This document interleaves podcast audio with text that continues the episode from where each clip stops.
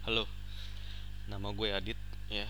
Kali ini gue ingin mencoba untuk eh, membuat sebuah channel podcast ya, yang mana dalam channel yang gue buat ini nggak eh, nggak selalu untuk ngomongin sepak bola ya, walaupun tentu saja bahasan tentang sepak bola akan ada karena memang gue pada dasarnya adalah seorang yang bisa dibilang fanatik sepak bola, maniak sepak bola uh, gue udah mengikuti olahraga ini selama hampir ya, ya 20 tahun lebih kali ya.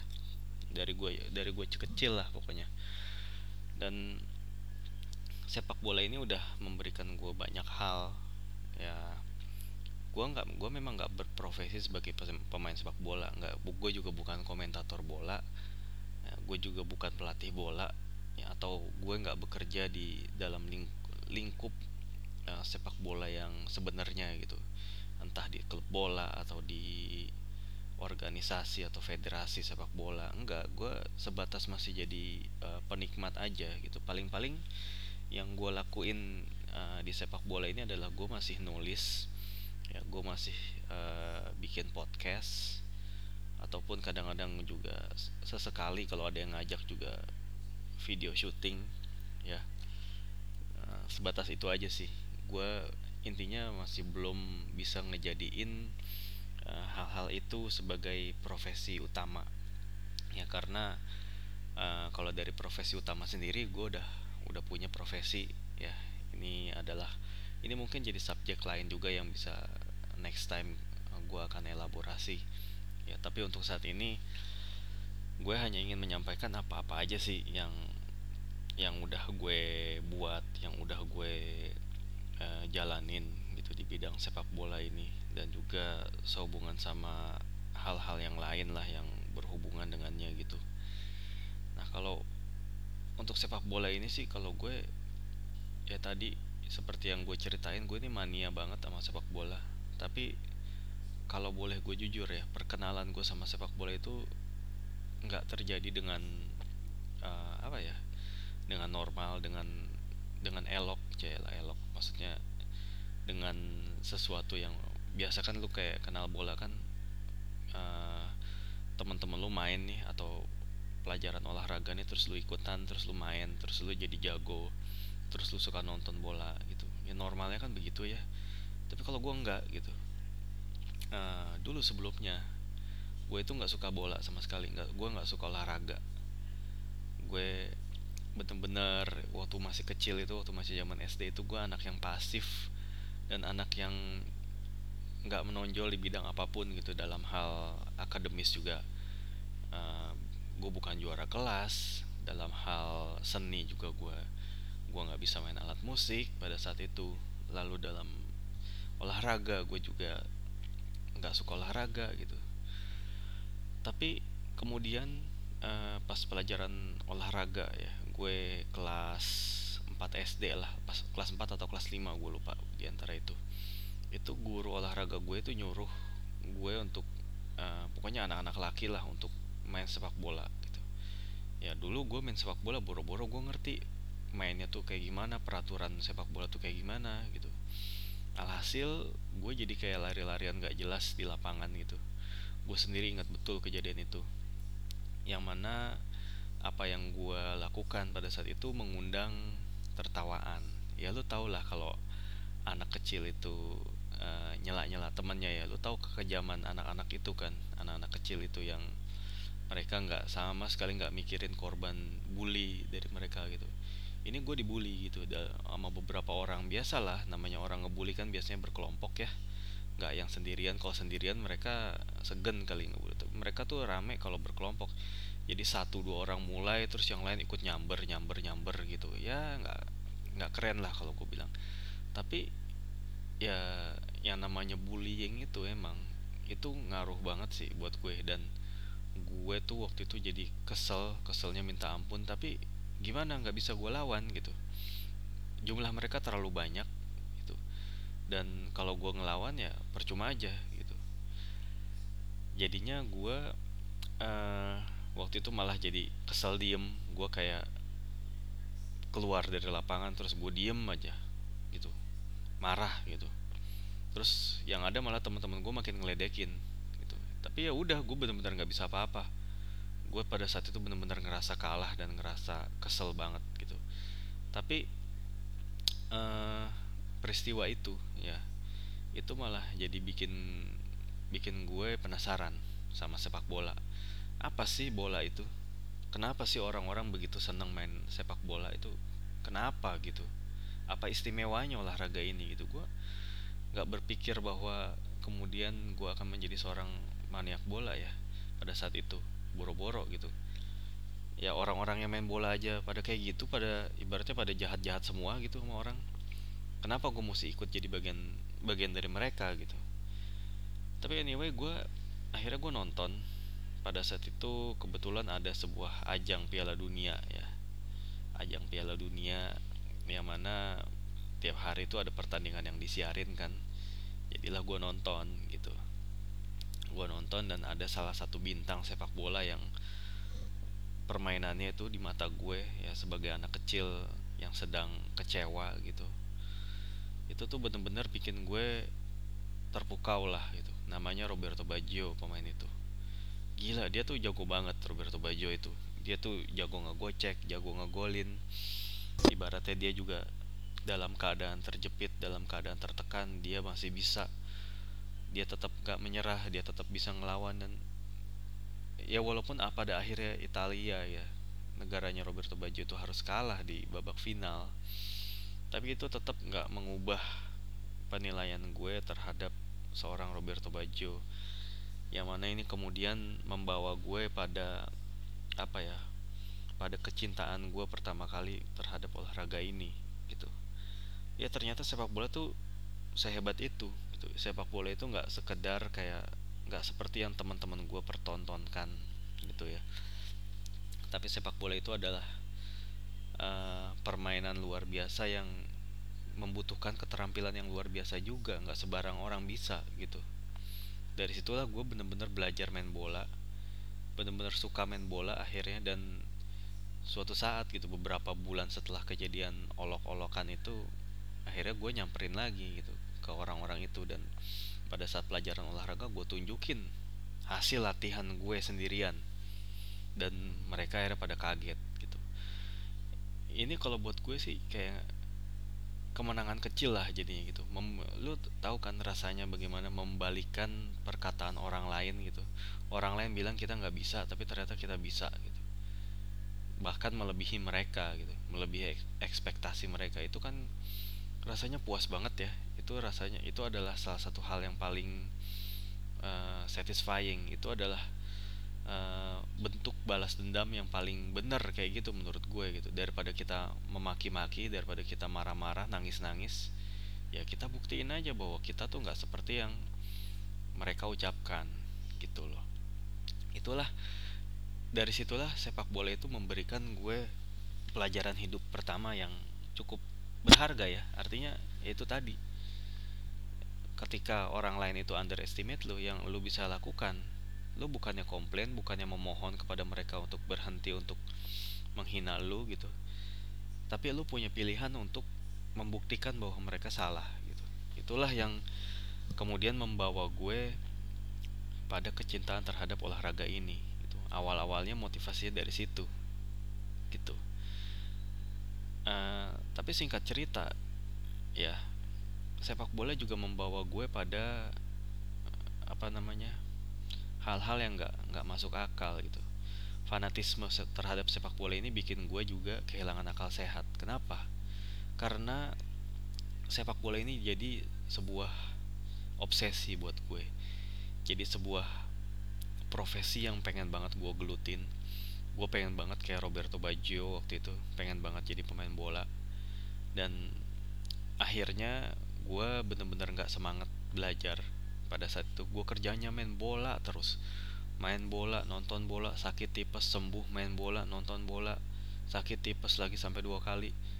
Ya akhirnya orang tua gue marah-marah nilai gue berantakan terus gue juga sakit-sakitan gitu. Mereka marah dan ya udah pas pada periode itu gue sempat cooling down lah gitu.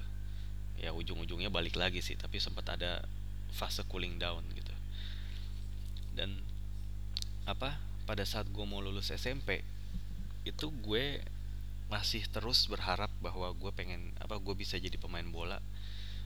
Uh, gue minta ke orang tua gue untuk daftar daftarin gue ke sebuah diklat sebuah uh, institusi pendidikan yang ada klub sepak bolanya gitu di mana kita diarahkan untuk jadi pemain pro.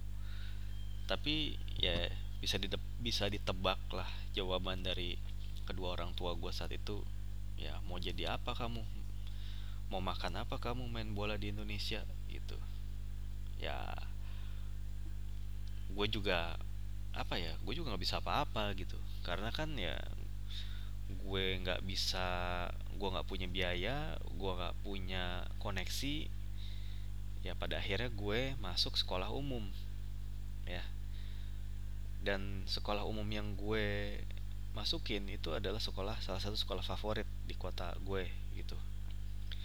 Yang mana ya lo tahu sendiri kalau sekolah di sekolah favorit kalau lo belajar di sekolah favorit itu uh, lu bersama-sama dengan anak-anak pinter dari sekolah-sekolah lain gitu. Dan termasuk dari sekolah lu sendiri sekolah asal lu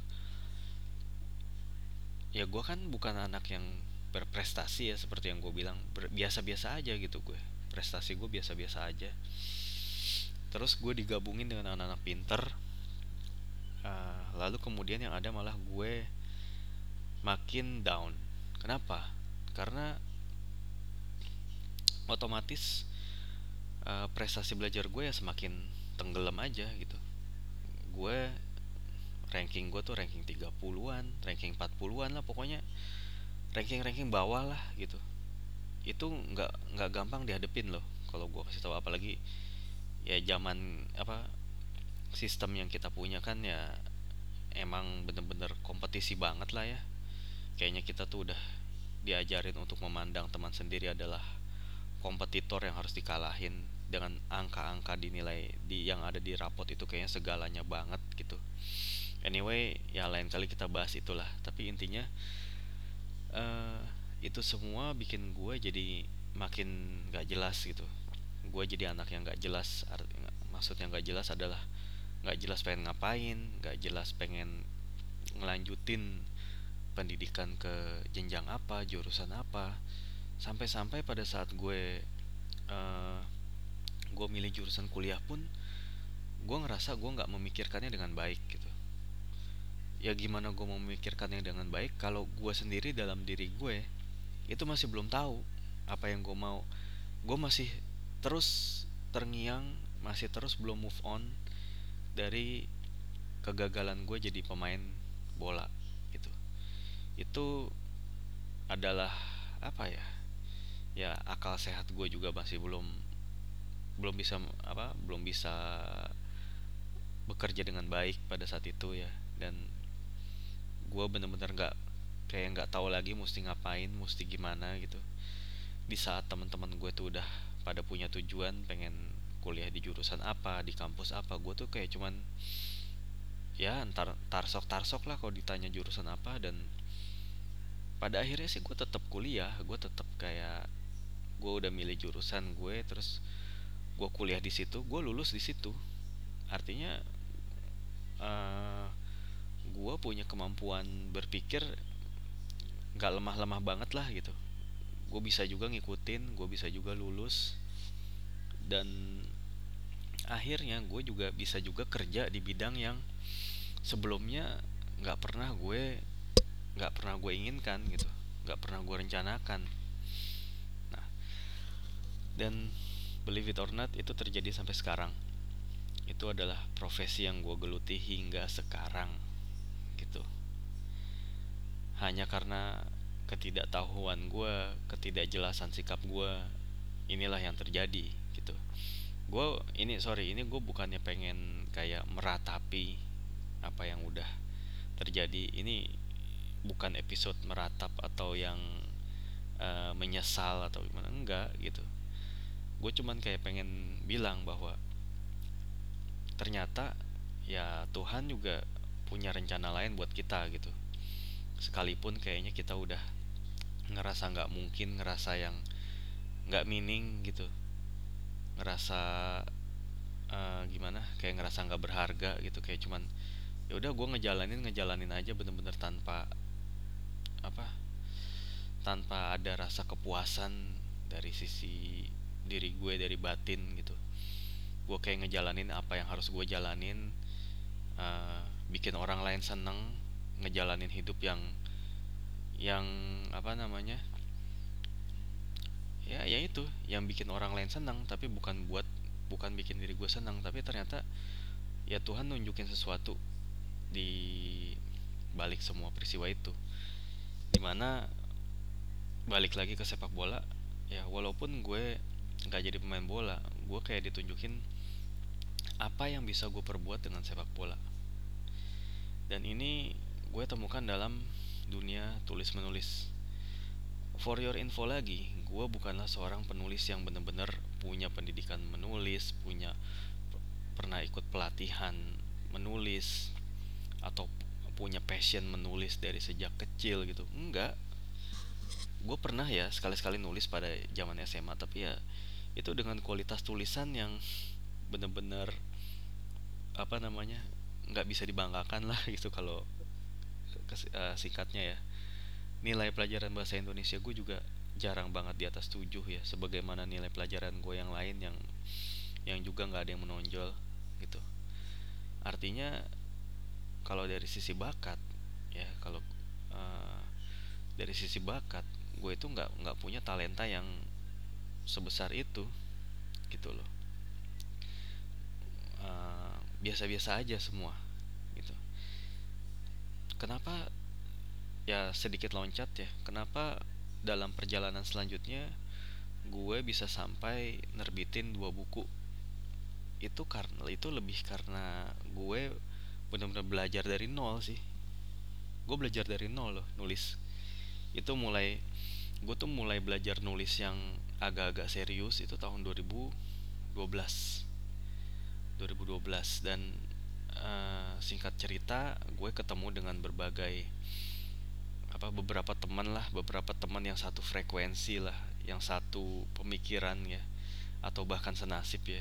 Mereka mereka yang gagal jadi pemain bola tapi kemudian menemukan uh, menemukan kayak dalam tanda kutip pelarian atau pengganti ya dari impian itu dalam bentuk menulis gitu atau hal-hal yang berhubungan dengan sepak bola lainnya gitu. Nah ini ternyata benar-benar membawa sesuatu yang baru lagi buat yang juga bisa yang juga terus berpengaruh ke hingga ke kehidupan gue yang sekarang ya yang mana gue terus berusaha untuk mengembangkan kemampuan menulis gue dengan gue ketemu orang-orang gue jadi sok kenal sama orang-orang gitu gue nemuin orang-orang yang sebelumnya gue nggak pernah kenal gitu. Ya again for your info lagi gue bukanlah tipe orang yang ekstrovert yang senang ketemu orang pada dasarnya. Gue bu gue juga bukan tipe orang yang nyaman untuk ngobrol sama orang yang baru gue kenal gitu. Tapi sepak bola ini kayak memberikan exception lah gitu. Gue bisa berbahasa basi atau ngobrol sama orang yang sebelumnya gue nggak kenal. Selama itu orang juga senang sepak bola gitu ada something in common yang bisa gue bahas yang bisa gue jadiin bahan obrolan yang seru gitu. Itu da, itu di sepak bola gitu. Dan dari situlah berbagai macam peluang berbagai macam uh, ruang dalam hal pembelajaran itu gue dapet terus terus terus gue dapet sampai sekarang. Sampai tahun 2014 gue bikin project keroyokan sama beberapa teman untuk bikin buku Piala Dunia. Dan kemudian beberapa tahun tiga tahun setelah itu gue bisa nerbitin akhirnya buku gue sendiri gitu tahun 2017 dan ternyata sambutannya itu ya buat ukuran penulis pemula dan juga buat ukuran orang yang nggak punya background dalam hal menulis ya menurut gue sih itu udah alhamdulillah banget gitu. Jadi ketika penerbit nyetak bukunya nyetak seribu lah seribu eksemplar buku dan alhamdulillah itu buku habis gitu. Orang pada beli gue juga nggak nyangka gitu loh. Dan itu sam apa pada akhirnya itu uh, penerbit juga percaya bahwa gue masih bisa nulis lagi dan masih bisa untuk bikin buku kedua yang mana ini udah hampir selesai dan udah hampir bisa dipes uh, dipesan gitu loh. Ya menurut gue uh, ketika sekarang gue menjalani uh, profesi istilahnya profesi alternatif sebagai penulis walaupun ya bukan yang penulis penulis banget sih kayak cuman nulis buku dan itu pun juga apa namanya nggak setiap saat gitu ya. Tapi gue bener-bener menikmati semua proses itu proses belajar proses bertanya proses membaca proses ketemu dengan orang-orang berkomunikasi dengan orang-orang yang pemikirannya sejalan itu itu kayak bener-bener ngebuka banyak banget mindset dan bikin hidup gue tuh lebih uh, lebih happy sih. Lebih gimana kan tadinya kan gue ngejalanin sesuatu yang yang seperti yang gue bilang itu adalah sesuatu yang bukan yang gue inginkan gitu. Tapi dengan dengan adanya uh, media penulisan sepak bola ini dan ditambah lagi dengan podcast sekarang itu gue gue ngerasa bikin hidup gue tuh uh, fulfilled. Ngerti nggak? Artinya kayak uh, secara ego secara apa ya bukan ego sih ya tepatnya pokoknya secara kepuasan jiwa lah itu agak-agak terpenuhi ya. Walaupun ya pada saatnya nanti gue pengennya bener-bener jadi penulis tetap yang mana gue bisa mengandalkan kemampuan nulis sebagai uh, jalan hidup gue gitu. Itulah yang sebenarnya gue goals gue sih itu secara long term. Ini ini bukanlah sebuah goals yang uh, ya kalau dalam bahasa bahasa ekonominya bukanlah goals yang profitable bukanlah goals yang prosper yang bikin gue tambah makmur secara finansial. Bukan. Ya itu lebih profesi gue yang sekarang itu lebih menjanjikan kalau dari sisi finansial. Tapi tapi kan gue butuh something more something beyond. Lebih dari sekedar lu memenuhi uh, apa meng, bikin dapur ngebul atau bikin bikin tagihan lunas gitu. Bikin cicilan juga uh, lunas. Itu ada sesuatu yang lebih dari itu yang yang gue cari gitu yang dan inilah yang rasanya akan gue jalanin dan untuk mendukung semua itu gitu untuk mendukung misalnya pada saatnya nanti gue ingin uh, bertransformasi gitu ya istilahnya ya gue butuh untuk mengembangkan kemampuan yang lain ya. Dan podcast inilah yang akhirnya gue pilih untuk gue kembangkan. Karena apa? Karena ya itu tadi podcast itu juga relatif mudah nggak butuh persiapan yang gimana gimana banget nggak perlu yang kayak lu uh, nyiapin banyak hal. Misalnya kayak kayak lu bikin video podcast kan persiapannya tentu lebih banyak daripada audio ya ya ini dengan audio kayak gini sih uh, bisa gitu loh. Ini bisa bisa diraih lah gitu. Dan yang gue harapkan sih gue nambah teman baru lagi nambah skill baru ya yang mana ini bisa jadi bekal gue selanjutnya.